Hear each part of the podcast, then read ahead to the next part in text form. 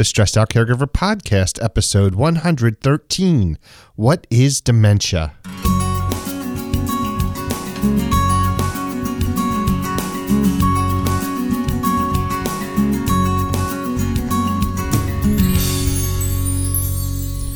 Hello, everyone, and welcome once again to the Stressed Out Caregiver Podcast.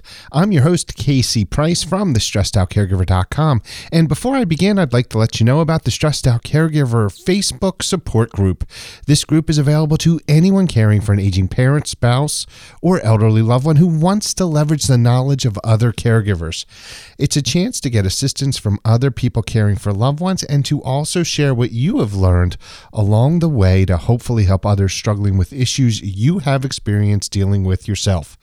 I hope to see you in the group really soon. Today, we're going to answer the question What is dementia? It's a word we hear used often, but we really many times don't give much thought to what it actually means. So let's take a look at that. There is a technical definition of dementia, and that is a chronic or persistent disorder of the mental process caused by brain disease or injury and marked by memory disorders, personality changes, and impaired reasoning. It's a great definition. It is a very technical definition, but I like a different definition. I like a more non technical definition, one I first saw used by the Alzheimer's Association. I think it's much easier to really embrace this definition, and that is dementia is a general term for decline in mental ability severe enough to interfere with daily life. Dementia is a general term for decline in mental ability severe enough to interfere with daily life. So, dementia has been described as an umbrella term it, it, describes a number of neurological diseases or disorders that affect an individual's cognitive function. The most common type of dementia, one you've heard of for sure, is Alzheimer's disease. But there are a number of other very common types of dementia, including Parkinson's disease, vascular dementia, dementia with Lewy bodies, frontotemporal dementia, and many, many other less common forms of dementia. Depending on, on where you look, you will see that there are between 50 and 90 different categorized types of dementia. Um, and the reason it changes like that, how could it be between 50 and 90, is because some some people look at things in a more general way, and some people break different things down into smaller parts. But eh, on you know, rule of thumb is there's between 50 and 90 different types of dementia.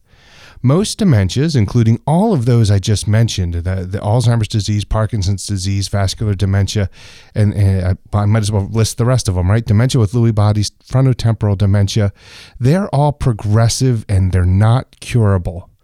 There are, however, some dementias that can be reversed or cured. They will go away with treatment.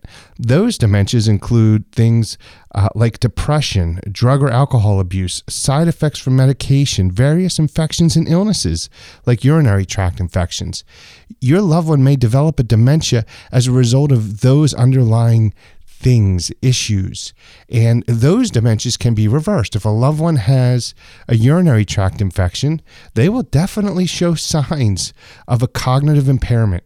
If they treat, well, I, I say they will definitely show signs. They may definitely show signs. That's what I mean to say of a cognitive impairment. If you treat the underlying infection and it goes away, the, the, the dementia will go away.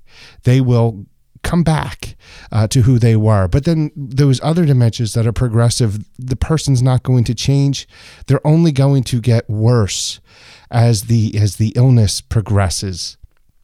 The bottom line is that if your loved one suffers from dementia or you think they may be suffering from some type of dementia, you should take immediate action to get them evaluated to determine what type of dementia it is and begin planning care if the dementia is progressive and, and irreversible, uh, something like Alzheimer's disease or Parkinson's disease. The sooner you act, the better off your loved one and you, the caregiver, will be going forward. And the, the sooner you act, the, the, the better the result. If the dementia is reversible, you know you're going to fix the problem or deal with the problem. You know you may not be able to quote unquote fix dementia or uh, depression or or you know alcohol abuse but you're going to be able to deal with the issue in order to try and address the dementia. If it's something progressive like alzheimer's disease or parkinson's disease or those some of those other types of dementia that are not curable that are just going to progress you can begin the process of planning the care. You can begin to make sure you've got everything in place that you need so that as things do progress to the point where your loved one becomes totally dependent on you, you are in a position to help them effectively.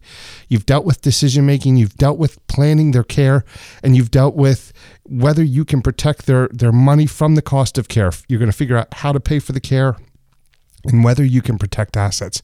Start now, begin that process so that as things progress, as they become more difficult, dealing with your loved one will become more difficult. You can make sure all of the business part of it, right? That that whole side that's going to be required if you have to help them. You can make sure that it's all taken care of uh, you know now so that as things progress and your loved one requires more of your attention you're able to give it to them without having to worry if you're going to be in position to help them uh, legally and uh, so, so please take action as soon as you see an issue. That's the best thing you can do for them and for you. So, thanks so much for listening today. I hope you found this helpful. Remember to check out the Stressed Out Caregiver Support Group on Facebook, and you can always contact me, Casey Price.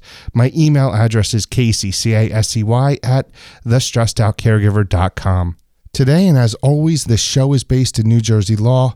The laws in your state might be different. The content of the show is not intended to be legal advice, but rather information so you can find the help you and your aging parent, spouse, or elderly loved one need to provide each of you with the highest possible quality of life and the least amount of stress.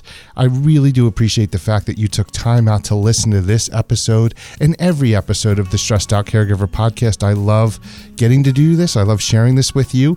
And until I have the privilege of doing this again, I wish you nothing but the best.